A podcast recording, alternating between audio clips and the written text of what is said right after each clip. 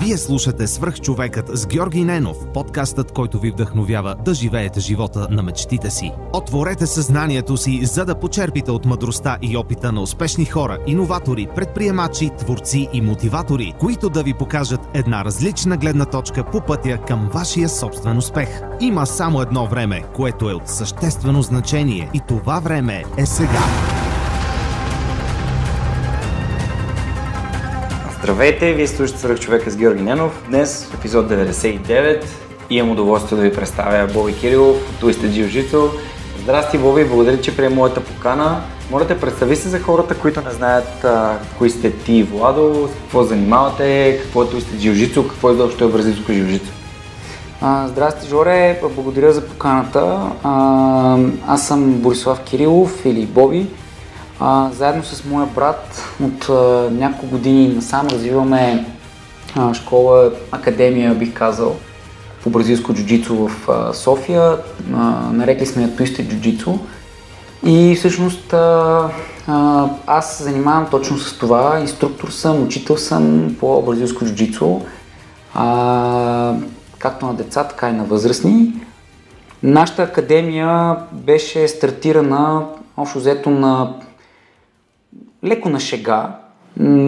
Винаги сме смятали с Влади, че тъй като и двамата сме финансисти по образование, трябва да, трябва да намерим а, период в живота си, в който печелим достатъчно добре от работите, които, които а, имаме и съответно можем да инвестираме в това някой да преподава а, в място, където живеем, ако това е България. А, така се случи обаче, че а, се наложи ние да го правим и на на майтап успяхме да, да създадем а, клуб, който така и скром, нескромно да звучи е в момента един от най-големите в, а, а, на Балканите, в България и въобще в Източна Европа. А, така че това сме ние mm. и с това занимаваме. Колко души тренирате? Ами, Различно, разбира се, има много голямо текучество в тренировките по бразилско джуджицу, защото спорта не е за всеки и съответно е доста трудно. А, клуба е, има около 150 трениращи възрастни, които на ротационен принцип успяват да, да вместят джуджицуто в живота си и може би около 100 деца, mm-hmm. а, които сме успяли под една или друга форма да привлечем и съответно да, да направим альтернатива на сегашните бойни спортове, а, които са свързани а, по някакъв начин с кимоно а, на, на сцената в София и в въобще България. Едно от нещата, които разбрах, подготвяйки се за епизода, беше, че вие май сте единствените, които работят с деца, свързани с... Ами, не, не, не сме единствените. А, доста Но, хора... Имате фокус върху децата, така да се изрази. Доста хора... Ми, Децата са неизменна част от, според мен, от всеки спорт и а, проблема е, нали, че за да може да има масов спорт, той трябва да бъде в различни възрастови групи развиван. А, със сигурност не сме единствените. А, има много, много хора, и, и, и, които работят с деца, а, не само в София, и в други градове в България. Така че няма как, да, няма как да сме единствени, а честно казвам, ние не желаем да бъдем единствените, защото това означава, че а, или спорт е недостатъчно добър за деца, т.е. ако само един или един клуб може да преподава и да, да води деца, означава, че има някакъв проблем. И а, също така няма да има конкуренция, която до голяма степен да помага на всеки един от нас да се развива в останалата част от ежедневието си, нали, когато тренира за кеф. Как се стигна до това да започнете да се занимавате с жужито? Ами, моя брат учеше а, в Германия а, дълги години, а, нали, не повече отколкото е било необходимо, завърши си на време. И съответно в един момент започна да се занимава с бойни изкуства, попадна в залата на едно от най-титулованите имена в а, немски и още в европейски ММА преди години, а и дори сега е известен Денис Сивър. Неговата зала беше изцяло за ММА и там правех обикновено тренировки по ММА, бокс, кикбокс. Но като част от кариерата на Денис започна и да тренира доста граплинг. Влади се е запалил след което ние поддържахме постоянно контакти в а, по Skype, по Facebook с, с него и той ми разказваше, ходих днеска на граплинг, беше много яко, много интересно. Тук ходят да тренират в Франкфурт с кимона, ние тренираме без кимона. А, и всъщност а, а, така започна да ми разказва, звучеше много интересно, караше на да търся места, които всъщност се занимават с такова нещо. Но в тези години, 2005-2006, имаше ентусиасти, които бяха чували за тези неща, но нямаше хора, които реално да практикуват организирано а, под някаква форма. А, и при едно от неговите идвания в София за някаква вакансия, а, попаднахме в а, залата на един от а, а, хората, които смятам, че са много спомогнали да сме това, което сме ние с него. И да стигнем до тук, където сме стигнали, а, сенсей Еди Германов, който а, е а, така от известните имена по айкидо в България и човек, който също се занимава с бойни изкуства дълги години който всъщност не че ни е научил толкова на граплинг, бразилско джуджицу или, или борба, колкото беше сформирал групи, а, които събота неделя се занимаваха с, а, с тези спортове или както той се изразяваше, се боричкаха. И а, съвсем на шега аз попаднах в тези групи, започнах да тренирам. Влади си живееше по това време в Германия, след което се премести в Белгия. И винаги сме си разказвали, нали, това научих, тази техника е много яка. А, просто, за съжаление, тези години а, нали, между 2005 и 2008-2009 нямаше такъв, такава популярност на спорта. Съответно, количеството информация, която имаше тогава, беше съвсем различна спрямо сега. В момента има стотици DVD-та, instruction, нали, други такива източници, от които може да се а, учи. И не, а, не на последно място е след 2009 година масово започнаха развиването на онлайн училища, което е супер модерно. А, тренировките се заснемат в процеса на, на преподаване и съответно ти се носи в залата, просто, просто си над хиляди километри и учиш същото, което учат тези хора. Въпрос на, на, на дисциплина е дали ще го повториш след това. И а, реално ние си обяснявахме техника по, по скайп и по, по телефона. А, нали, опитвахме се по някакъв начин да държим а, интереса взаимно, а, докато не дойде момент, в който групите, които аз посещавах тук, се наложи да бъдат прекратени. Ние тогава спортувахме, занимавахме се само събота и неделя, а, два часа. Тези групи бяха трайно достатъчни, нали, 52 уикенда в годината, а, като сложиш няколко празника, като сложиш няколко недоспивания или партита и ти всъщност изпускаш много голяма част от тези тренировки. Та първите 2-3 години от моето трениране беше по-скоро дали ще издържа психически на, на това, че няма с кой да тренираш и просто да поддържаш някакси огъня в себе си. Mm. И се наложи някой да поеме тези групи, защото хората, които ги водеха, нямаха възможност. Еди Германов прекрати организираните от него групи и индиректно ни изгони, което може би беше едно от най-полезните за нас неща в този момент. Сформирахме едни неформални групи в едно, една допълнителна зала от прохождащия тогава в бранша Лазар Радков и Лифтолив. А, Сте били заедно с тях? А, да, бяхме в, на, на долния етаж в, в, в, в един хотел. В Плиска? А, на Плиска, да. И там сформирахме тренировки, които бяха тренировки по граплинг за начинаещи при Боби. Мисля, някаква такава формация, която беше много не, неангажираща, но беше просто от ентусиасти и с времето групите се пълниха, мястото оттесняваше, а, то не беше без това много подходящо за това, което правихме тогава, а и сега.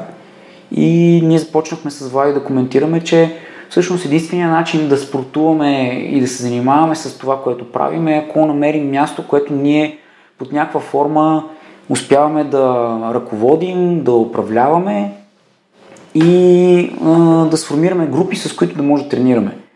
Така намерихме следващата си зала, започнахме да, да развиваме малко по, повече на брой тренировки. а, да събираме различни хора, съответно по някакъв начин да се опитаме да ги мотивираме да тренират. И а, така постепенно всъщност осъзнахме, че неформално се получи един клуб, който има нужда от а, име, от лице и от а, мисия, с която да продължи да се развива, защото иначе шанса да спортуваме самите ние и въобще да учим този, това бойно изкуство е а, по-скоро граничиш с а, нулата. А, и така всъщност а, а, нали, решихме, че в свободното си време и като хоби ще развиваме а, клуб по бразилско джуджицо, а, за да можем самите ние да тренираме. Mm-hmm. Докато не дойде един момент, в който клуба толкова много се разви, толкова много хора започнаха да идват под различни нали, по различен начин идваха, по, по различен начин разбираха за нас, а, че а, ни се наложи да, да вземем решение или спираме да се занимаваме с това, а, защото отнема вече не малко време, или минаваме на следващото ниво и решаваме да развиваме а, академия, в което имаме наша зала, а, тя се развива по определен а, метод и начин и съответно го създаваме като някакво, някакъв клуб. Тук каза нещо много интересно. Дойде един момент. Колко време е минало от началото до този момент? Ами, ще излъжа, може би, всеки, всеки път, когато дойде този момент, защото той не е един. Той идва в различни етапи от развитието на определено, определен човек и определена институция. А, въпросът е дали ще го разпознаеш. Да, ма хората При нас, може би колко време трябва да мине, за да понякога е повече, отколкото очакваш. Даже много често е повече, отколкото ти си иска да бъде. Mm-hmm. Искаш, а, искаш днес да си направил групи по джуджицу и утре да са пълни с много добри хора. Mm-hmm. Само, че живота не е така устроен. Нали, ние трябва да инвестираме в тези неща достатъчно дълго време, за да можем да, да черпиме след това като някакъв а, резултат нали, от а, усилията ни.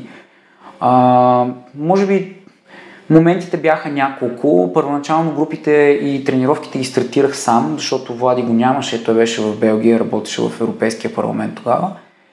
И а, с негова помощ, с а, някакси с а, сравнително бързата адаптивност, която а, за щастие притежавам, а, успях така да сформирам за себе си концепция какво точно искаме да правим и заедно започнахме да го нали, комуникираме. А, но дойде момент, в който Влади му се наложи да се прибере, имаше да си прави важна операция и съответно реши, че България е по-доброто място да го направи.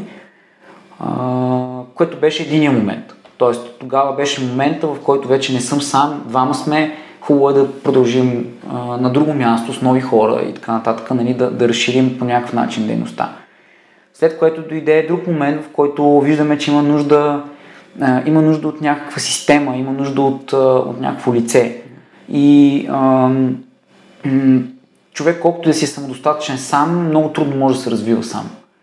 А, така че а, нали, ние се присъединихме към, към а, учител, който ни помагаше а, в това ние да, да станем по-добри а, и като инструктори, и, и съответно да имаме някакво лице и гръб по-скоро а, като клуб. А, и всъщност така, така попаднахме в, а, нали, в интереса на хората като място, което има някаква кредибилност и съответно би могла да а, би могла да те научи. А, и в момента, в който групите се напълниха и станаха по класовете бяха няколко, два-три, мисля, че бяха седмично три. Седмично стана ясно, че три пъти седмично по принцип е малко, за да можеш да имаш повече хора, които да тренират, трябва да бъдат много повече групите в различни часове и така нататък.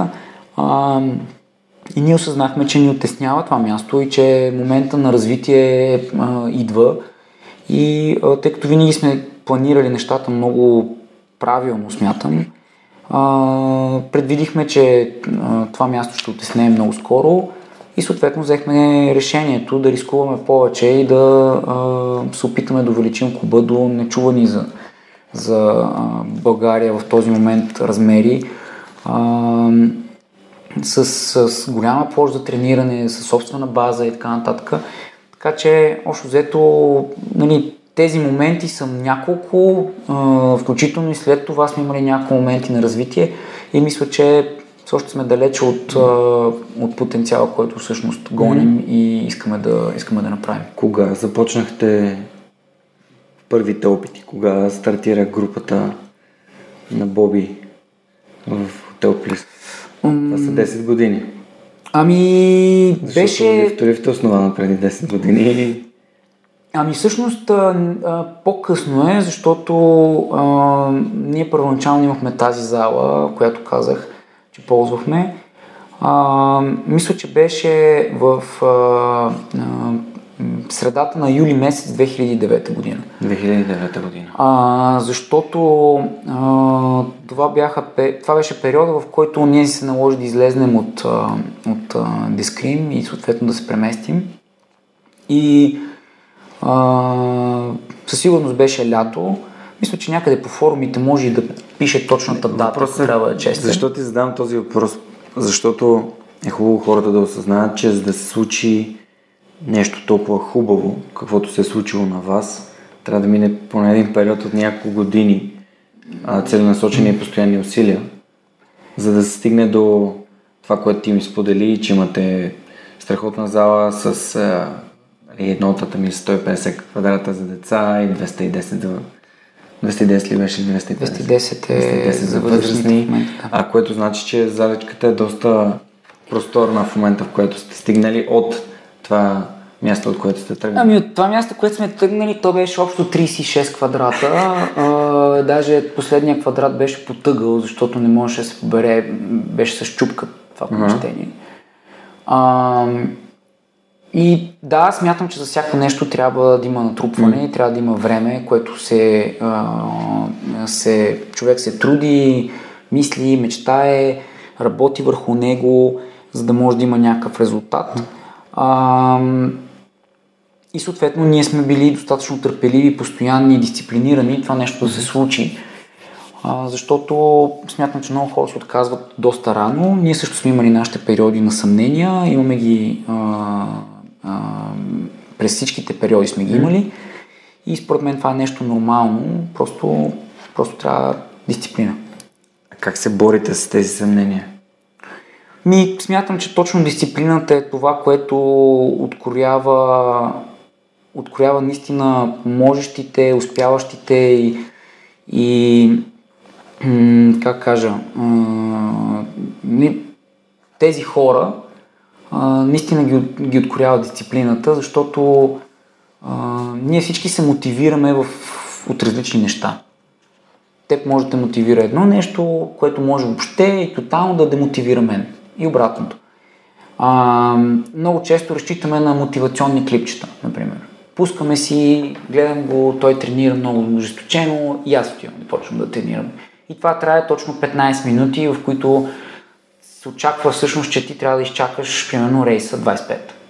И е студено, и е мрачно, и е трудно, нали? или вечерно време трябва да закъснеш за, за а, тренировка с 5 минути и решаваш, че тия 5 минути са супер, супер а, основополагащи и няма да ходиш още на тренировка. Тоест мотивацията е много различно нещо. Mm-hmm. И в моментите, в които си мотивиран, всичко е идеално. В моментите, в които си демотивиран, дори мотивиращите а, процеси не работят. Клепчета mm-hmm. ли ще бъдат, хора ли ще бъдат. Mm-hmm. Тогава е всъщност единственото, с което работи е дисциплината защото много от групите, които ние сме стартирали, ние имаме около 33 или 5 тренировки седмично в момента, а, са били доста дълго време празни, а, като най- така сериозният пример, който аз редовно давам, когато някой каже, е, но то вече има много хора, а, нали, тук супер, всичко е много идеално, а, обедните ни тренировки, ние бяхме първите, които стартираха обедни тренировки. Не съм сигурен в момента дали има някой, който преподава обедно и да има ще бъде супер според мен, но ние наистина сме а, първите, които стартираха тези а, тренировки, както и сутрешните, рано сутрешните, 7.30 ни беше, ние сега часа беше от 7, беше още по-рано. А, тези тренировки, всяка една от тях е из, изтърпяна да бъде пълна. Аз съм ходил около две години и половина, близо три, на обедни тренировки, три пъти седмично и 95% от тези тренировки бяха с 0 хора, рядко двама, повечето един, някой път трима си излъжат, нали, в тази конкретна а, ситуация излъжат, докато днешната тренировка, която водих, беше с а, а, 22 човека. Нали, а, само да, да, да, да, да вметна това, че 20 човека в боен спорт, който е в определен час, защото ти не можеш да тренираш сам, когато си решиш. Тоест ти можеш, но никога няма да станеш добър. Или поне аз така вярвам, има хора, които се заблуждават, че като тренират сами или като са сами ще са по-добри. Аз не вярвам в това нещо вече. Всъщност осъзнаваш, че тези хора, за да дойдат на това място, ти наистина трябва да си системно там, да си готов да преподаваш и на 5, и на 25 човека. И това е време. Това време трябва да си живее, трябва да си страда. И знаят, че ще получат стойност като дойдат. Да, значи ще получат това, за което се очаква, че ти си казал, че ще получат. Тоест, че ще бъдеш на място на тренировката, ще проведеш, ще тренираш сериозно, няма да си гледаш телефона, няма да си чатиш с някой, а, който точно в този момент се сетил за теб. Така че, а, всеки един от тези периоди а, а, сме го преживяли и го преживяваме с дисциплина. Знаеш, че трябва да си там, ако не си там, това, което искаш и това, за което мечтаеш, няма да бъде факт. Така че това според мен е ключовото, което откроява мотивираните от успелите. Нали, макар, че може да бъдат едни и същи хора. А какви са според теб уменията, които от един добър треньор, един добър инструктор трябва да има? По принцип или за бразилското jiu ме видиш? Ами, колкото по-конкретно, толкова по-добре. Да кажем за бразилското jiu според мен, първото и най-основно нещо, което трябва да има всеки един инструктор а, и въобще всеки един учител, защото до голяма степен това, което правим е тясно свързано с това да преподаваш на хора, което малко или много те прави учител. А, било то философия, било то техника, нали, а, дори да дадеш друг съвет, пак е някакъв тип менторство, учителство. А, смятам, че трябва да бъде а, наличието на знания. Тоест, не можеш да бъдеш учител или инструктор без да знаеш. Това е много, много основен а, проблем, който смятам, че хората не, не осъзнават на моменти и се опитват нали, да, да прескочат. Ако си неграмотен в това, което искаш да, да, да правиш, било то преподаване или да работиш, каквото и да било някаква специфична работа и си неграмотен в сферата, в която си, имаш два избора. Единия е да седнеш и да се обучиш, съответно да станеш квалифициран в тази сфера. Втория е да си казваш, аз знам достатъчно колкото ми е нужно, за да работя това, което работя в момента. Тоест първото умение или по-скоро нещо, което според мен е необходимо е да има знания и да има, а, да има познания по, по, по съответната материя.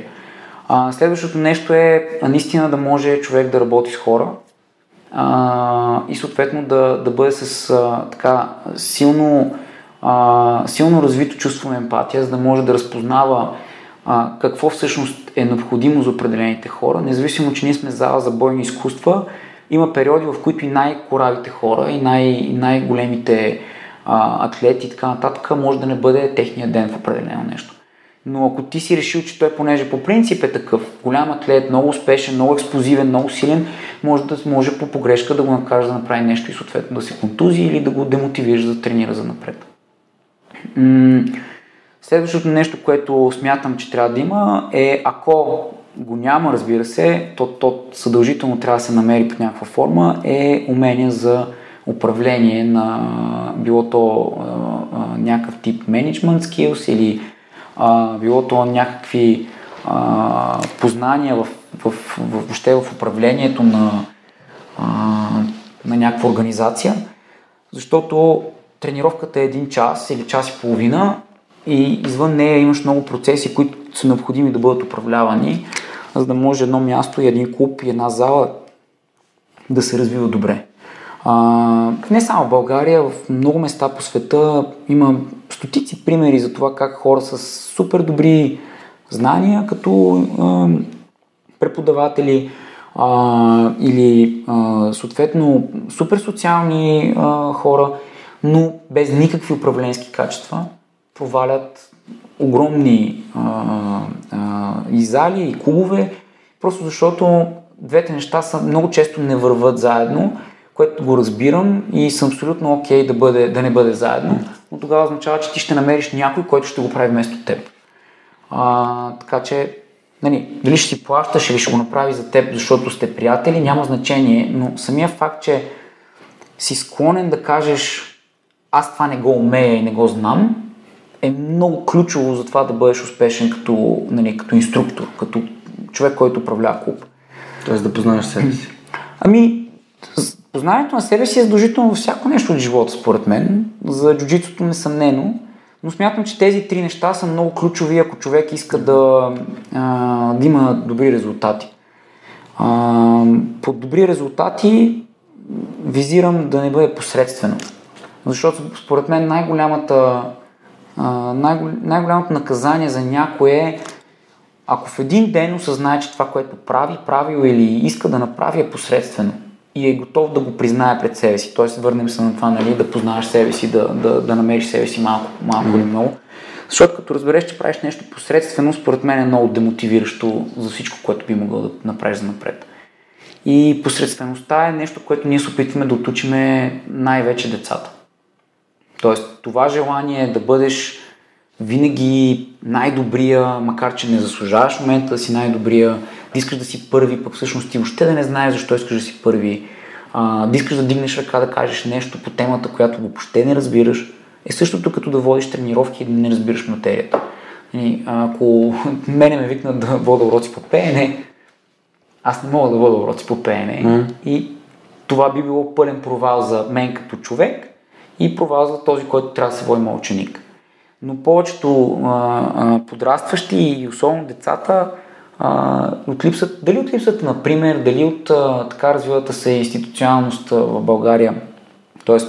слабо учителстване, слабо, слабо присъствие на учители, на хора, които да ни водят и да ни, да ни показват пътя, а, ги е накарало да искат много бързо да получат резултати, които са много високи, без да знаят дали всъщност са много високи. И ако не стане, да рестартираме копчето, като натиснем там долу бутона и всичко започне от начало. И всъщност дали си успял или не успял, няма значение, защото mm. нивото почва от начало. И тази посредственост, според мен, е лечима, а, но тя е тясно свързана точно с а, дисциплината mm. и с желанието за определени резултати, които знаеш какви са. Тоест, ако те разбирам правилно, вие не само обучавате децата как а, да използват бразилското жужицо, вие се опитате да им дадете и възпитание, да им помогнете да, да разберат света? Ами, вярвам, че всяко бойно изкуство има такъв елемент в себе си. Бразилското джицу не е да, някаква философия. Бразилското mm. джицу не е по-различно.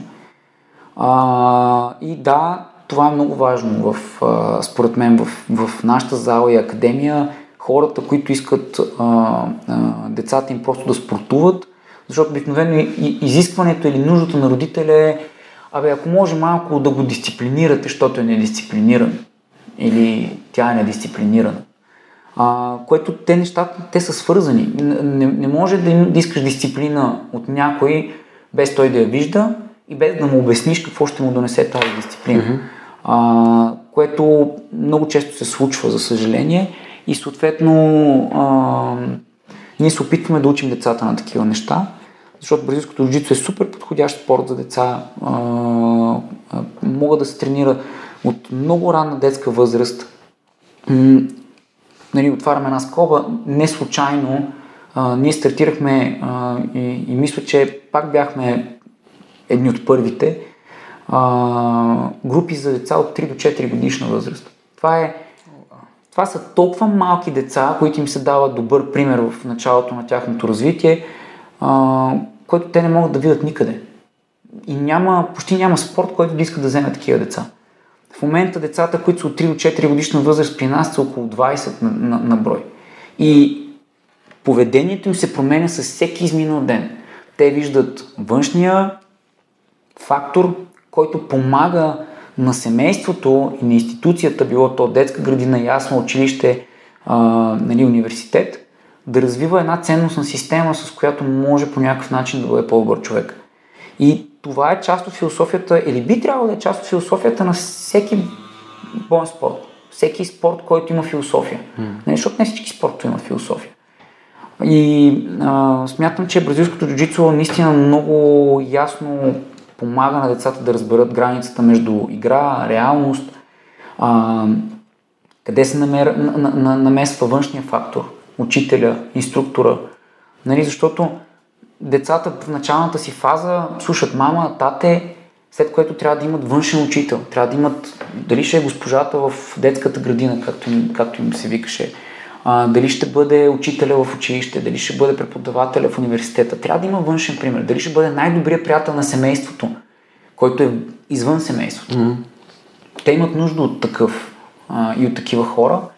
И а, ние сме станали голям фактор за голяма част от децата в нашата зала, защото родителите а, редовно а, използват възможността детето да бъде в залата като причина, наказателна причина за несъответствието с това, което трябва да се свърши. Пример. Не си отишъл на време на, на училище не си си написал домашните, mm. не си изпълнил определен тип изисквания, които си имали към теб. Окей, ще свършиш това и това, чак тогава ще ходиш на джуджицу. Ама не, аз искам да ходя на джуджицу. Няма да ходиш на джуджицу днес. Джуджицуто го изпускаш, за да си напишеш нещата. Mm. И те знаят, че всъщност ако дойдат в залата и аз разбера или някой от инструкторите за тези процеси, ние имаме сериозни разговори с децата, защото всъщност ти не можеш да бъдеш безотговорен към останалите неща от живота ти и искаш да тренираш боен спорт само защото те кефи. И много неща могат да бъдат по този начин. Интересно. Радвам се, че го правите по вашия начин и че се опитвате да помогнете на децата да, да създадат качества, които ще ги направят стоеностни хора. Поне това, което чувам. А, поздравления за това. А, ти самия си родител. Как ти се отразява двойната роля? Ами, м- супер. М- това е нещо абсолютно велико според мен. А, искрено го пожелавам на всеки, който е готов за него и който не е готов, а, би било хубаво да се подготви, защото той е като всяко нещо. Не го знаеш, може да се научиш. А, по различен начин гледам на, неща, на много неща, със сигурност, но не защото съм станал родител, защото работя с деца от много години, което мисля, че ми е помогнало до голяма степен да порасна и да, да разбера какво аз искам за себе си, за, за детето ми и съответно а, за нали, околната среда, т.е. в която то ще се развива.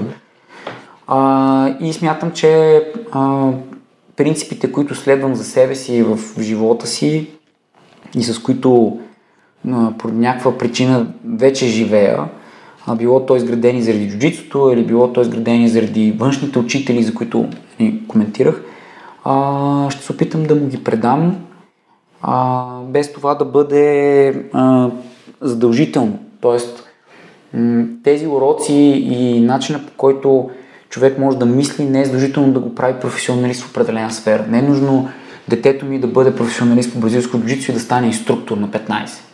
Нали, което е абсолютно невъзможно, но по принцип има хора, които имат такива Бълни амбиции. А, има спортове, които деца на 15 години вече имат черни колани и съответно трябва да се водят учители. И аз затова казвам, че това според мен е пагубно а, и за спорта, и за, а, и за нали, съответното бойно изкуство.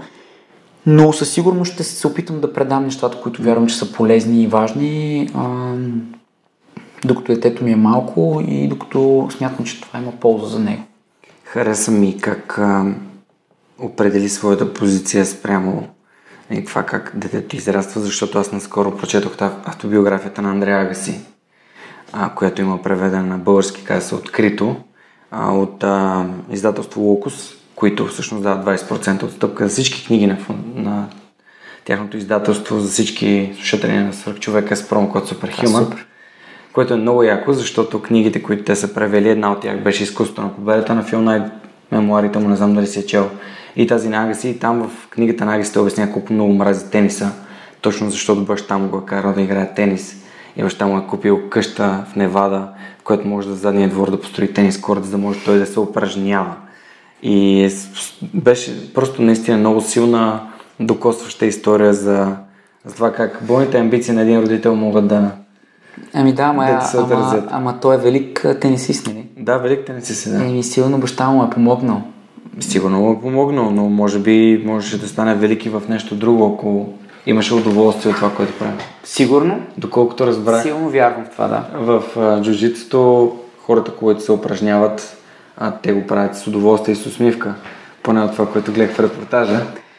Ами не всички хора го практикуват с усмивка, особено в началото, а, което е нормално. Всяко нещо, което е ново, а, според мен би трябвало да, да ни кара да се чувстваме неудобно и съответно да имаме някаква фрустрация.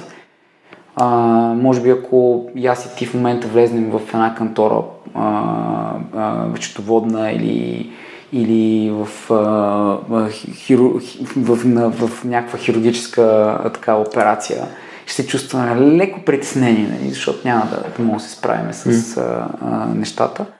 А, тоест, нормално е да има, нормално е да има нали, притеснение от, от новото и от, от това, което не знаем. А, но със сигурност, постоянство, смятам, че всяко нещо може да бъде научено, всяко нещо може да стане лесно и а, а, усмивката в последствие е, част от играта, защото всъщност най-големия плюс на, на това, което аз правя и, и това, което развиваме в Twisted, а, е, че връщаме хората към едно от основните неща в, в живота им, именно да бъдат деца. Или ако не гледат по този начин на нещата, нека го кажем, връщаме ги към това да играят. Защото ние играем игра. И тази игра има победител, има победен, има по някой път нали, някакъв тип равен, но обикновено аз правя едно, ти правиш две, аз правя три, ти правиш четири. Ако аз бъркам, аз съм победен, предавам се и започвам от начало, което е игра. А, и всъщност като пораснем, като стане на определена възраст, която живота ни кара да пораснем по-бързо и съответно да влезнем в някакъв ритъм, мисля, че много хора забравят да играят. А, да играят с кеф. Да играят нещо, което им е интересно. И понеже липсва играта, липсва ученето, липсва отпускането, липсва разтоварването. А, така че играта е много важна а, нали, както, както си говорихме преди, преди а, да започнем, mm. за да стане човек свръх човек, трябва да бъде дете отново. Така че а, силно вярвам в това нещо. А, колкото по-интересно и забавно е това, което правят хората, толкова според мен по-лесно ще им се получават нещата. Супер. Готино е, защото в някои, на някои места общо треньорите са доста така агресивни, да, цор, ръчкат. Ми, а... Те двете неща според мен не се... се изключват. Не се изключват. Mm-hmm. А, много основен проблем е за, за, защо според теб масовия спорт в България е изчезнал? Та, ние въобще не можем да говорим, че го има в момента. Да. Нали? Масовия спорт, защо е изчезнал? Ми, защо според... нямаме резултати в нито един сериозен спорт, без значение олимпийски или не, според теб? Ми според мен, защото не се обръща никакво внимание на детския спорт, на училищния спорт. Няма го.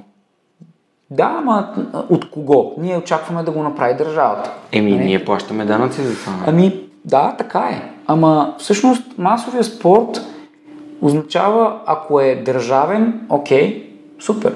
Ама не всички държави правят нали, държавна политика за развиване на масов спорт. Не всички. И имат резултати. Нали? Въпросът е, когато стане частен, хората, които го правят, да и са наясно с това как се прави това нещо. А не да го правят, защото в момента е модерно, много известно, нали, почваме тук някакви тренировчици, правим някакви неща, изкарваме тук ни много бързи пари, защото нещо е модерно. Нали? Mm. Тоест, много често хората, които се занимават, искат да развиват масов спорт, не са подготвени за това нещо. Тоест, те не са, те не са инструктори в тяхното, нали, в, в това, което намеренията им. Mm. Те не са искали да го направят, защото са инструктори. Нали, за печал. Да. ние не сме искали да го правим нито за печалба, нито защото сме инструктори, а за да може самите ние да тренираме. Тоест, това, беше, това го правихме за нас. Mm. Ние сега в момента бих казал, че го правим за нас. В Смисъл, аз изпитвам силно удоволствие от това да мога да потренирам спорта, който нямаше да мога да тренирам в тия години, в залата, която съм участвал в създаването и, и, и която под една или друга форма управлявам и така нататък. Тоест, на мен това ми носи друг тип удоволствие, но те не се, не се изключват едно от друго mm. нещата. Поне така мисля. И когато масовия спорт липсва, той не е само защото държавата я няма, а защото клубовете, които се създават и хората, които искат да се занимават с спорт, много често те нямат никаква визия с това как се развива. И тук се връщаме на този, този поинт, който посочих, че е необходимо, ако искаш да развиваш клуб. Ти не можеш да създаваш клуб просто защото си добър в определен спорт и точка. Ти имаш много процеси, които трябва да следваш. Как се развива този спорт, спорт, как се намират нови хора, как заместваш текучеството, как се създава масов спорт.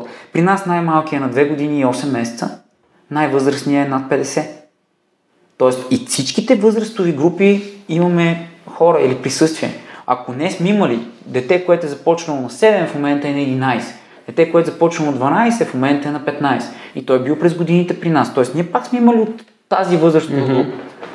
Okay? Да. Така че всъщност това е много основен проблем за масовия спорт, mm-hmm. според мен.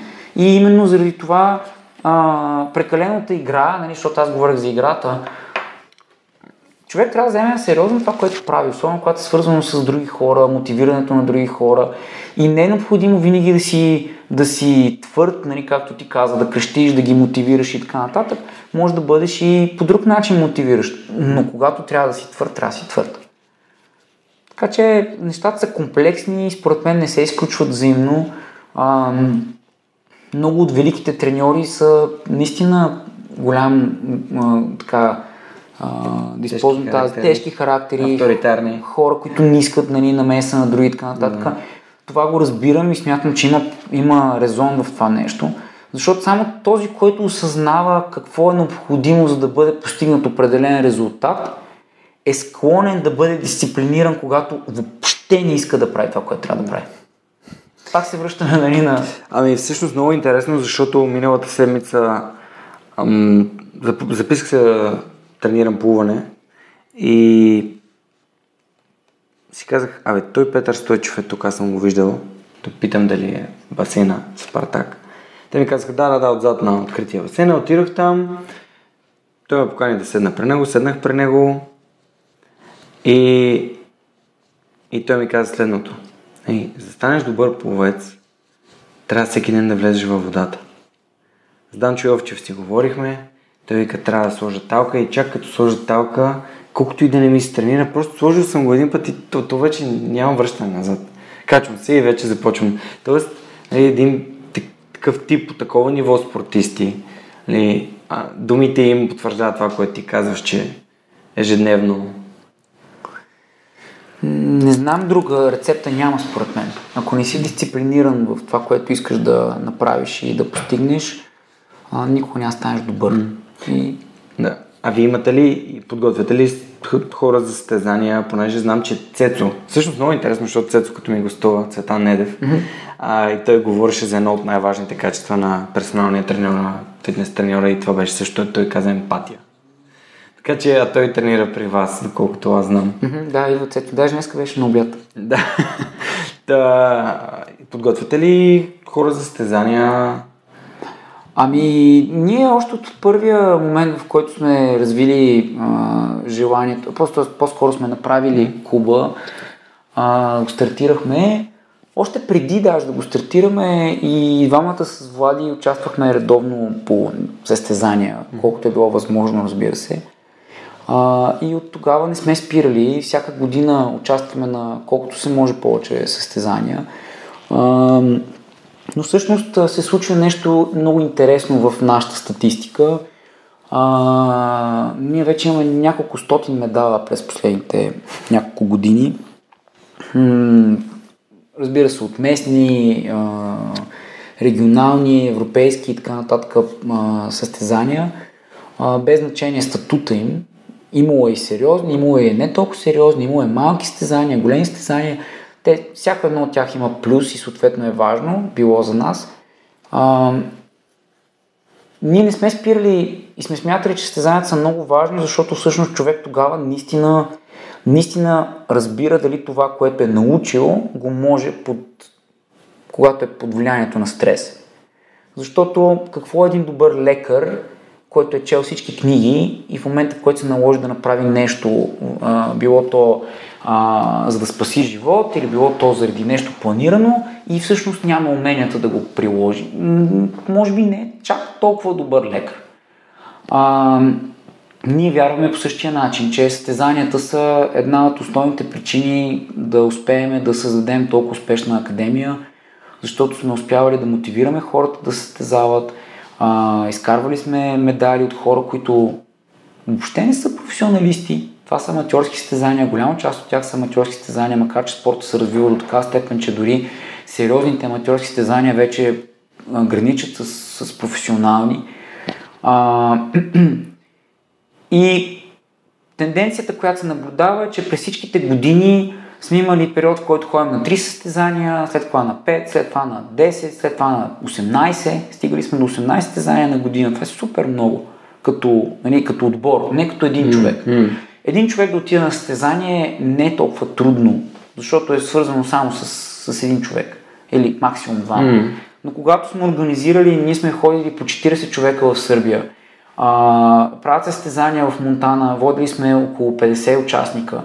Тази година, която мина, направихме първото състезание от много години насам в София, на което имахме, а, а, може би, рекордните 90 или 100, близо 100 човека от нашия клуб, които участваха на състезания. И те са аматьори, хора, които си имат нормална работа, семейство, просто опитват да тестват уменията си, които имат в, под формата на някакъв стрес, който е създаден заради състезанието. А, и всъщност стигнахме до момент, в който ходейки на много състезания не означаваше задължително повече медали. Започнахме да променяме статистиката си като клуб и а, 2017 имаме по-малко участие на състезания от 2016, а, но имаме а, близо 30% повече медали. И то не от най-изявените ни състезатели, които са били сам. Mm-hmm. Тоест, включили се нови хора, които от първото си или от второто си състезание вече имат много сериозни резултати. Така че, реално погледнато, има градация в, в, при нас като състезателност. Ние не спираме да ходим по състезания. Тази година бяхме на няколко състезания и вече имаме доста натрупани а, и, и, и златни, и сребърни, и бронзови отличия. И дори само участия. Мисъл, оставаме на страна медала. Медала е, взимаш го и забравяш за него. Мисъл, взимаш го, печелиш го и на следващия ден трябва пак си в залата, защото то всъщност това тенеке вече няма никаква стойност. Mm. Никой не го знае. Спомен. Да, повечето хора дори не знаят колко световни титли имат топ имената в, в, в света по бразилско джицу. И не ги интересува. Те може да дори не са чували за тези имена, mm. пък всъщност да са много известни. Така че ние подобряваме с всяка година участията си, създаваме нови хора, които искат да се състезават. А, Имаме, разбира се, изявени, изявени състезатели, които през годините са си а, а, доказвали са пред абсолютно всякакъв вид формат, като турнир, mm. че са номер едно. И ние сме супер благодарни на всеки един от тези хора, които по една или друга причина е успял да, да представи клуба и да ни помогне да се развиваме. А, независимо, че няма един човек, който да е влезнал в залата, за да, за да става състезател. Ние нямаме такива хора. Okay. И в смисъл, даже аз мятам, че повечето места няма такива хора. Mm. Добре, а ако мога да задам въпрос към трудните, тежките ситуации, пред които сте попадали с Владо, създавайки а, Twisted, откроява ли се някое в съзнанието и какъв беше урок, който научихте? Ами, Имали сме доста, доста ситуации, в които можем да ги наречем като трудни. А, нещата, за които най-много сме, сме е, не страдали, но сме били, как да кажа, до някаква степен нали, не сме се чувствали добре и съответно а, е минал екипът ни, клубът под някакъв, през някаква трудност са моментите, в които а, сме имали грешна преценка за, за хората. Mm-hmm. А, смятам, че това е най-ценното, което сме, което сме успяли да извлечем през годините.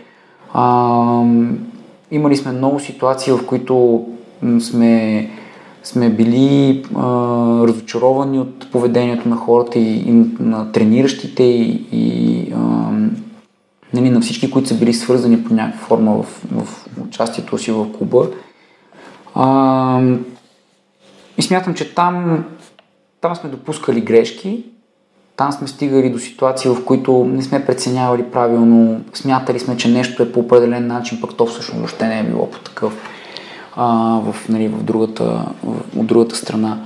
А, така че това са според мен най-сериозните трудности, които сме, които сме срещали а, защото с Влади винаги сме държали на определени принципи и смятаме че, смятаме, че те са основополагащи за нашата академия и една от причините да бъде толкова успешна са точно тези неща, на които ние наистина много държим, а именно, че хората трябва да бъдат хора и да не забравят, че всъщност всеки един от нас може да се вземе доста на сериозно. Въпросът е до каква степен има смисъл. Mm. А, така че това според мен са най- най-тежките периоди. Научили сме се да преценяваме по-добре хората, научили сме се да не, да не се връзваме толкова на, на човешките емоции, които, които настъпват. Защото сме минали през много етапи. В моменти на злоба, в моменти на завист, в моменти на съмнение дали това, което правим е, е правилно или, не, или неправилно а, в, а, в моменти, в които самите ние сме били с някакви тежки ситуации в живота си, било то а, нали, трудно е, имаш някакви премеждия през деня, а, преди да започна да се занимавам изцяло с клуба, аз също ходех на работа от 8 до 5 или от 8 до 6. Влади продължава и до ден днешен да го прави. И съответно има моменти, в които човек не е мисля, не е винаги на 100% а, спокоен и, и способен да върши това, което върши със същия кеф. Така че в тези периоди сме се сблъсквали с много неразбиране и съответно с разбиране, разбира се, а, които смятам, че ни помогнаха да пораснем като личности и а, именно затова смятам, че клубът не е достигнал а, все още потенциала си, който има. Mm а, и най-доброто за, за, за нас като инструктори и за хората, които тренират и съответно стават част от, от, от Twisted Jiu-Jitsu, те първо предстои. Супер. При какво правиш свободното си време? Да, да сменим Нямам свободно време. Нямаш свободно време? Не, нямам свободно. Не, не помня кога съм имал някакво свободно време. Книги? Разбира се, като казвам нямам свободно време, имам предвид, че а, голяма част от времето ми и от съзнанието ми е заангажирано с, с клуба и с нещата, които mm. правя. А, гледам да, да бъда в. А, да поддържам форма постоянно, да се интересувам, да се образовам. Съответно, това изисква време, което хората могат да го нарекат, че нали, ти си правиш кеф, а на реално погледнато не е само кеф. От, това е тази точка, която некомпетент, компетентността на хората реално а, ме ме водява и често казвам, не искам да съм в тази ситуация. Mm-hmm. А, така че а, да, гледам да, да се образовам и съответно да, да разширявам а, мирогледа си в а, сферата на джуджицу. А, чета книги, а, гледам да прекарвам време с а, семейството си и съответно вече с а, детето си. А, опитвам се под някаква форма да, да прекарвам време с екипа който имаме, защото това време, което прекарваме, дори само да си говорим, е изключително важно според мен. И, и с Влади сме да твърда, че сме супер големи късметли, защото около нас винаги на края на деня са успявали да, да, да, да се докоснат хора, които са супер стойностни и, и читави и всъщност ние много можем да научим от тях. Така че това е моето свободно време. Аз работя това, което обичам, поне на този етап. Занимавам се с неща, с които а, ми е кеф.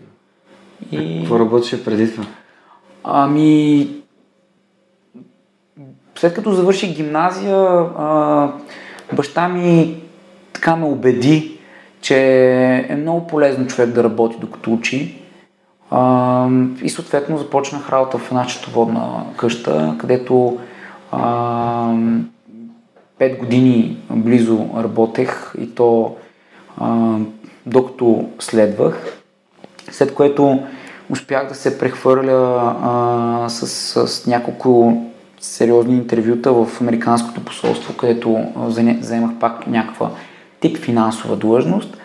И в последствие успях да, да взема част, да бъда част от а, една така по а, сериозна компания а, фармацевтична, mm-hmm. а, в която а, работих, не знам, година и mm-hmm. половина, може би, може би по-малко, а, преди да реша, че всъщност а, си губа времето и това, което всъщност аз съм добър и мога да бъда е работата с хора, клуба, развиването на клуба и честно казано, деня в който реших, че това нещо трябва да го направя, може би беше един от най- най-смислените дни в живота ми. А, защото много, много хубави неща ми се случиха след това, които вярвам до голяма степен, че ще да са невъзможни, ако бях на същото място. Спомена, че четеш. А, аз бях в такава ситуация като теб, така че затова исках да те попитам. Все пак да напуснеш Lufthansa техник след 5 години работа, за да правиш нещо, което, бе, какво е това, бе? Какво е това подкаст и за какво ми говориш? А, да, подкаста е нещо интересно. Мисъл... Колко освобождаващо и аз колко много искам да работя с хора, да общувам с хора и да, раз... да създавам стойност за другите и да съм им полезен. А кажи ми за книгите. Какво, какво обичаш да четеш? Какво би препоръчал на хората? О, аз съм много, много хаотичен в, а, за съжаление. В Добре, поне една книжка, която... Не, не, аз ще споделя моите виждания. Под хаотичен имам предвид, че обичам да чета много различни неща. Mm-hmm. На моменти даже се усещам, че чета няколко книги наведнъж. Mm-hmm. А, и вярвам, че човек трябва да, задължително трябва да а, задължително трябва да отделя време да чете нещата, които до голяма степен биха определили него като личност mm-hmm. в последствие, ако смята, че книгата може да му помогне. Чел съм много различни неща, а, но една от книгите, които смятам, че много точно и конкретно а, как кажа, описва м- това, което си говорихме с теб в началото, че нали, ти правиш подкаст от 98 епизода. Тоест, някакво време си вложил. Две години. Две години. А, аз съм вложил вече близо 10 години в това да се занимавам с бразилско джуджицу и съответно да, да нанасям, да, да въвеждам хората в, в този спорт и съответно да, да по някакъв начин да слагаме спорта на, на, на, нали, на карта в България. Mm-hmm. А, и всички този процес и тази работа, постоянство, търпение, дисциплина, страдание, каквото искаш го наречи, това е един процес, който една от книгите, които много, много ясно и точно го описва е майсторството. Силно, много яка книга. Велика книга. Силно препоръчвам тази книга. А, смятам, че може да даде на всеки много. И по-лошото за тази книга е, че те вкарва едно съмнение, нали, защото тя, тя е много интересна, няма да я разказвам, но смятам, че всеки трябва да я прочете. Но съмнението, което хората ще видят в нея е какво всъщност аз трябва да правя. Защото тя в нея се говори за хората, които са открили себе си и са вложили 10 000 часа, 10 000 арбара, 10 000 подкаста, 10 000 часове, та, Ами не знам какво е това нещо. Вие трябва да си го намерите сами и трябва да се върнете в детството си, защото според мен тогава ще откриете много ясно какво точно ви е доставило на удоволствие. Това беше много силен момент. Благодаря ти, Боби, за това. Аз а, говоря за мастери на Робърт Грин, мастери на английски в оригинал, майсторството на български. Говоря за тази книга от може би от една година, откакто я слушах за първи път, докато се тренирах в Германия. И колко силно впечатление ми направи тази книга и казах, тази книга трябва да се подарява на всеки един завършващ училище всеки един ученик, който завършва училище и да му се каже, мисля, че... това преди да решиш какво да правиш. Не, не, не, не, не, мисля, че А, ние, с, ние, с, а, ние с моята жена имаме, а, имаме един такъв лав, и, който, който през годините така и с брат ми сме го коментирали много, че човек преди се ожени трябва да изгледа всички обичат Реймонд. Нали, че всъщност изглеждайки всички обичат Реймонд, малко ти става по-ясно какво всъщност следва. Нали? Okay. И се шегуваме с жена ми, че това е абсолютен факт. Мисъл, тази, този пример нали, е много но според мен хората не са готови за тази книга, докато не, докато не дойде този момент, в който се започне лутането. Mm-hmm. И а, лутането не е след гимназията. След гимназията има супер много неща, които трябва да направиш, така или иначе. Мисля, супер много неща. Трябва да трябва да се впус... Дали ще да, да отидеш да пътуваш малко, дали ще да почнеш малко университет, да виждаш дали е за теб, дали ще е да почнеш роди... да работиш малко. Да, му идват родителите и ти казват, запиши това, запиши ами, това, е, ти си такъв, сега аз не знам какво да направя, на кой... Ами, дали това, да, ма, ма казва... книгата не ти казва какво да направиш. Е, тя не ти казва, да, но... И съответно ще обърка повече според мен. Но mm-hmm. съм съгласен, ако тогава ти си го опитал като, изпитал като mm-hmm. момент, в който е била полезна за теб, супер. Аз мятам, че за мен беше полезна преди няколко години, mm. когато имах съмнение дали напускайки работа, това е нещо, което трябва да правя. И всъщност тогава я нямах, но в последствие осъзнах, че много от нещата са се припоклили с моето, моето mm. мислене тогава. Супер. Така че бих препоръчал тази книга. Смятам, че в нея има много неща и а, малко а, така мечтаене и малко стъпване здраво на земята, т.е. връщане нали, на ре, реализъм някакъв. Нещо друго? И а, друга книга ли? Да. А, аз... как почна с Робърт Грин Мастери? Аз а, а, смятам, че м- е, моя брат много чете, той, той винаги е чел много, много, много и много редовно ме засипва с различни книги, които ми казват, това трябва да прочетеш, това е много интересно, това е супер което на моменти ме прави малко... Да си говорим за а, би могъл. Мисля, имаш какво да научиш от него силност. А, да, наскоро си спомням как а, си говорихме с него за, за лидерството и още какво е лидерство. и а, има една много малка книжка, която препоръчвам абсолютно на всички. А, тя се казва Помни войната. И е а, е нещо като а, а, наръчник, писан от а, генерал Борис Дрангов, един от най-великите български генерали. А, и само ще дам един пример от тази книга, че всъщност хората, които, които са били в неговите, под негово ръководство, са били готови да умрат на секундата. Независимо какви са обстоятелствата момента, в който човек прочете тази книга, ще осъзнае всъщност колко колко, колко е нужно да имаме такива хора около нас, mm-hmm. колко е нужно да има е, такъв тип лидери и колко всъщност е изкривена ценностната система на много хора. А, защото всички книги, а, които може човек да, да съчетае по някакъв начин за лидершип или, или за менеджмент или за каквото да било, там са описани в първите 20 страници. Mm-hmm. Ма наистина и те са описани не само с пряки примери от войната и от това какво е правил този човек, как е карал хората да се чувстват и така нататък, в какво е вярвал. Ами те са, те са а, а, описани и от а, а, български поговорки които той е вметвал в определени моменти. Mm-hmm. Уникално. Mm-hmm. Мисъл, наистина е много интересно, много е малко това книжле, много ще накефи хората, които се кефят на такъв тип неща, ако някой успее да намери приложимостта. Нали, не всяко нещо, което човек чете, може да му бъде полезно. Има книги, които са абсолютно безмислени за някои хора. Mm-hmm. Така че това е окей. Okay. Аз гледам, гледам на нещата, като винаги има опит, който е супер полезен, научил си нещо и опит, който може да не си научил нищо, но си видял какво не искаш да правиш, да виждаш, да учиш, да бъдеш. Така че понякога има и такъв тип книги, които всъщност ти дават равносметката, аз повече такива книги не искам да чета. Или мен такъв тип неща не ме интересуват. Mm-hmm. Така че е много добре за преоткриване на себе си. А, и все пак е доста българска, нали, имайки предвид какво лице е бил този човек Подкаста по принцип се подкрепя от, както ти казах в началото, от Patreon хора, които са решили да, да се включат и да ме подкрепят финансово, като инвестират в него. А, един от тях е Георги Малчев. Той има много интересен въпрос, който е споделил. Ам, слушал ли си подкаста на Джоко Уилинг? Не разбира се.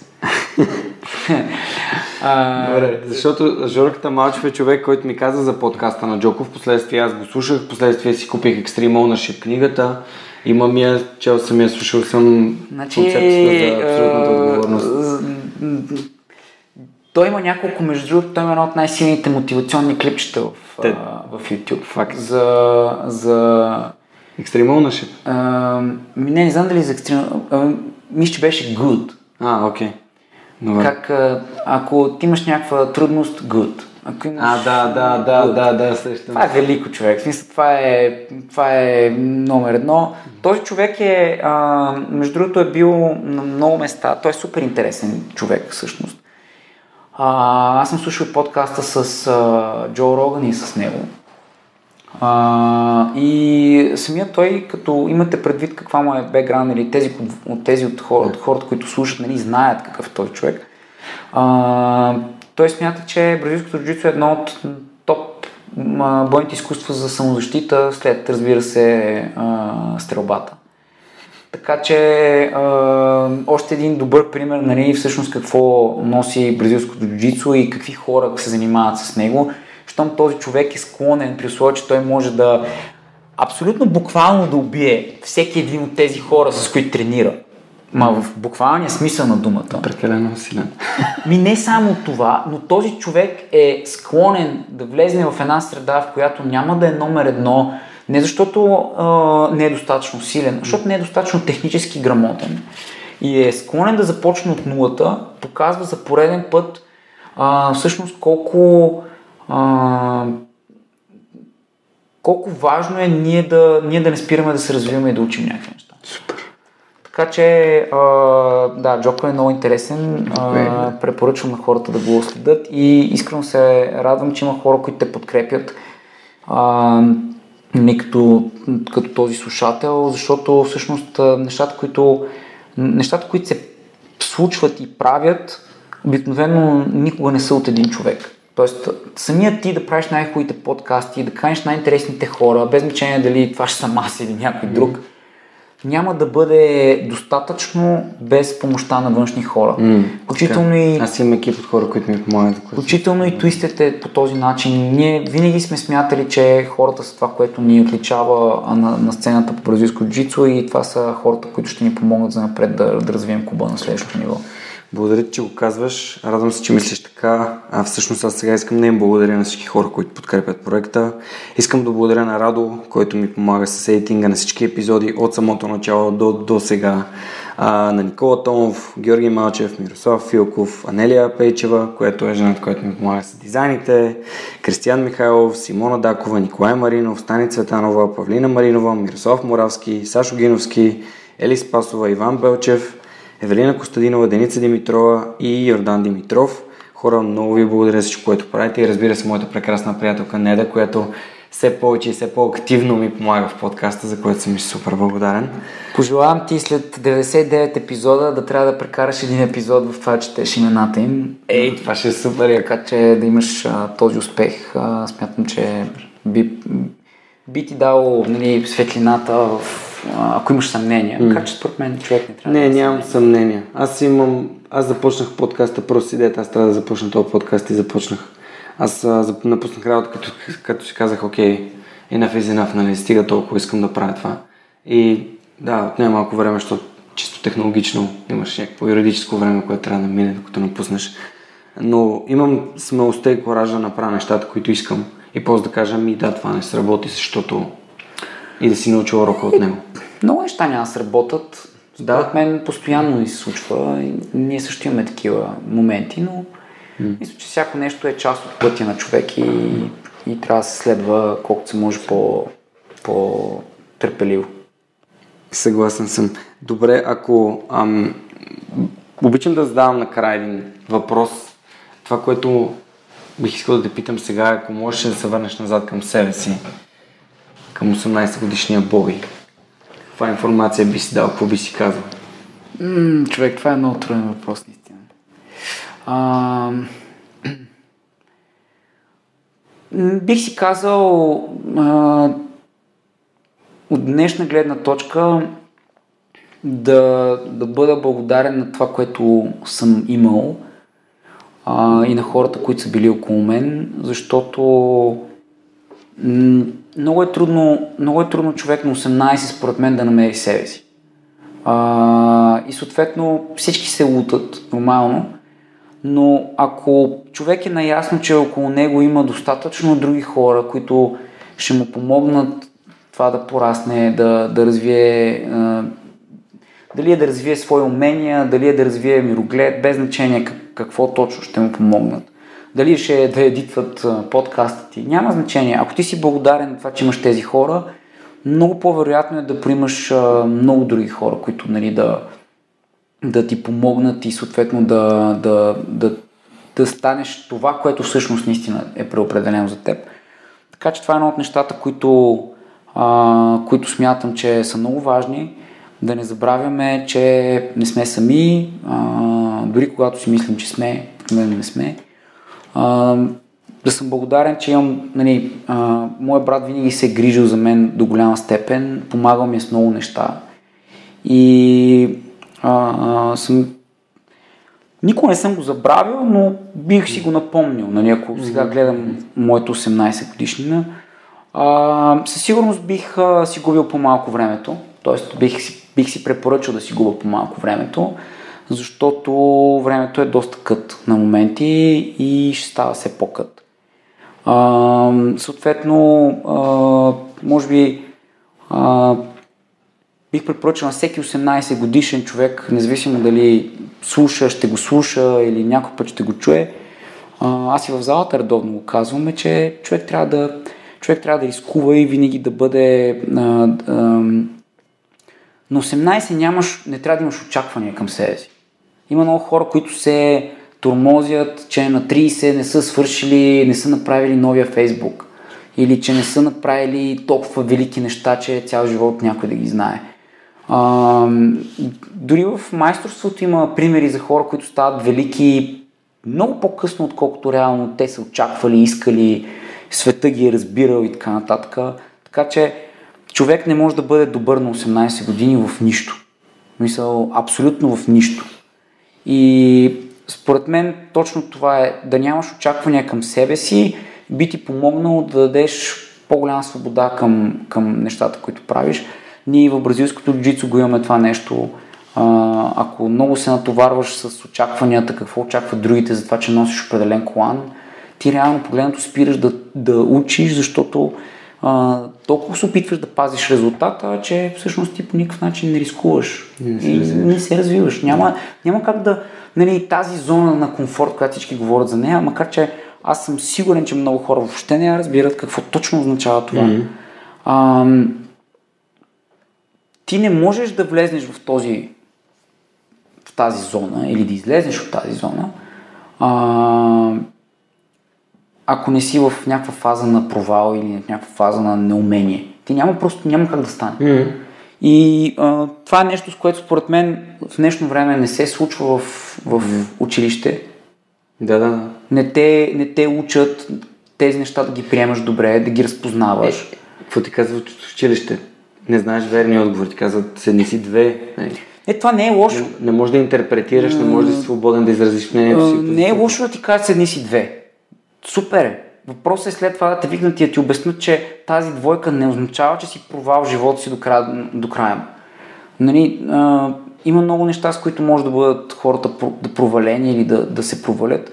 Въпросът е, че незнанието не трябва да ги плаши и не трябва да ги кара да се чувстват комфортно само там, където, се, където mm-hmm. им е комфортно. Да, да, това исках да кажа. А, така че това нещо също бих го, го вметнал и, и бих, а, бих им казал да, да се обкръжат с колкото се може повече интересни хора. А, с различен мироглед, да не отхвърлят, защото не знаят всъщност до, до къде някой ще успее да им помогне, mm. дали ще е съзнание, дали ще е с пример. Нали, не трябва да забравяме, че човек се учи най-добре от грешките на другите. А, така че ако можеш да видиш някои човека, които се провалят в нещо, в което ти би искал да си успешен, може би би могъл да станеш по-бързо успешен. Така че всички тези неща според мен са супер важни и а, не, трябва да, не трябва да им се слага толкова много прешър на, тия, на тези хора и на тези деца, защото според мен там малко ги изпържваме. Само дойде една много добра идея за, за въпрос, който да, да приключим а, интервюто и да го правим за напред. Ако ти можеш да чуеш един човек в свърх човека, кой би искал да интервюира? М, това е интересно да, из, да отправя предизвикателство. Да, това би било, това би било интересно, наистина. Това е до, доста интересно. А, честно казано, малко ме хваща неподготвен, защото не съм мислил. Готино е. А, това е целта, нали? Да. А, за първи път ли задаваш? Да, за първи път го знам това въпрос. Да, интересно. Ами... Чакай помисля. Ако искаш, питаме нещо друго през това време, нали? Питаме някой друго въпрос. Добре, ами... За да мога да помисля, защото аз паралелно ще, Добре. ще помисля върху Ами върху това, нещо. защо ти задавам въпроса да ти кажа? Защото би било готино да разбера кои са хората, които вдъхновяват моите гости и които те приемат за успешни или за пример и които, които съответно те биха препоръчали и биха искали да чуят разговор и дискусия с мен. Може да е някой в жилжитото или някой в някаква друга сфера. Ами, аз... А, а, сега, както го каза, веднага си помислих, нали, как бих, бих, бих поканил а, различни хора от, от моя живот, които са ми помагали в някакви неща. Обаче, всъщност, осъзнавам, че тук е като мотивацията. Това какво е интересно за теб не означава, че ще бъде интересно за следващите. Да, но нали... Нали, тук поемаш голям риск, защото може да... Така да, е, така, да. факт. Обаче, а... нали ти каза, че започнал той след жилжица заради себе си, заради Владо. Ами- Защото вие приятно искате да тренирате. Да, някъде. индиректно той ме мотивира или по-скоро ме нали, насочи Така че, в тази насока. Ако то е интересно за теб, би могло и много вероятно е да бъде интересно и за другите хора. Ам, ами ти така не че каза, че ще поканиш моя брат някой ден, така че, Да. аз, а, така че защото той е съвсем... Ама няма да излезе с това номер. Да, не, не, няма да излезе с този номер. А, така не, че той е много, Добре, много някой- интересна личност. Да. А, значи, според мен, а, понеже смятам, че а, свръхчовека, нали, като, като някаква институция, би трябвало да, да, да вкарва в, в да- нали, пред, слушателите си, да изкарва и хора, които, които, които са абсолютно неизвестни на някакви моменти. И аз мисля, че а, спокойно можеш да направиш едно интервю, което ще бъде супер интересно с един от най- най-интелигентните хора за, за, и за възрастта си и по принцип, mm-hmm. а, които смятам, че също ще се накефат и а, които имам удоволствието да, са част от нашия екип. Mm-hmm. И това е а, един от а, инструкторите в клуба, Иван, Иван, Иван Димитров, а, който а, който знае за толкова много неща, различни, толкова различни неща, знае толкова много а, и който според мен много ще се накефи да, да направи так- такова нещо. Дори да не помогне на никой, ще бъде помощ за него, защото той ще се накефи. Така че аз Супер, а, добре. мисля, че, мисля, че мисля да номинирам него. Номинираш Иван. Добре, окей. После ще разберем с теб Аз как ще, го, ще го насоча, да. Супер. А, Боби, много ти благодаря за отделеното време. Беше супер интересно да ни разкажеш за цялата тази а, приказка, да създадете такова семейство, защото всъщност в моята глава не е нали, спортен клуб, който изкарва медали, по-скоро е място, където хората са едно семейство от малки до големи, от както ти каза, от 3 годишни до 50 и а, така че благодаря ти и се радвам, че има хора като теб. А, Аз благодаря за поканата. Да, и Владо, разбира се, защото все пак аз имам брат, моят брат е доста по-малък от мен. Поели сме по различни пътища, но никой не забравя момента, в който той ми каза всичко, което съм е благодарение на теб. Винаги съм искал да бъда като теб. Ами да, със сигурност малките, по-малките брати и сестри ам, имат много какво да получат от по-големите. И а, аз съм голям късметлия, че имам такъв човек до себе си. Така че а, грижи се за брат си, защото ще му е полезно. Със сигурност. Супер. А, сега за финал само да ви напомня, знаете за промокода Superhuman в Озон, може да си купувате книги, 10% отстъпка и другата седмица, епизод номер 100, най-вероятно няма да бъде във вторник. Още не съм съвсем сигурен, но изненадата, която ви готвя, се надявам да бъде и във видеоформат. Така че очаквайте с нетърпение. В най-лошия случай 101 ще бъде след две седмици, така че ще, ще чуете него, но мисля, че формата, който съм подготвил за юбилейното стотно издание ще ви хареса. Това беше всичко от нас за тази седмица. Благодаря ви за това, че подкрепяте свърх човека. Може да ме намерите в Facebook, Patreon, в SoundCloud или просто като напишете в Google свърх човекът. Ще се радвам на вашата обратна връзка. Там има и моят личен телефон. Ако искате обадете ми се, напишете ми един имейл. Това, което правим до сега през последните две години нямаше да бъде възможно без вашата подкрепа и помощ. Така че оставям ви вдъхновяваща седмица и до скоро. Чао, чао!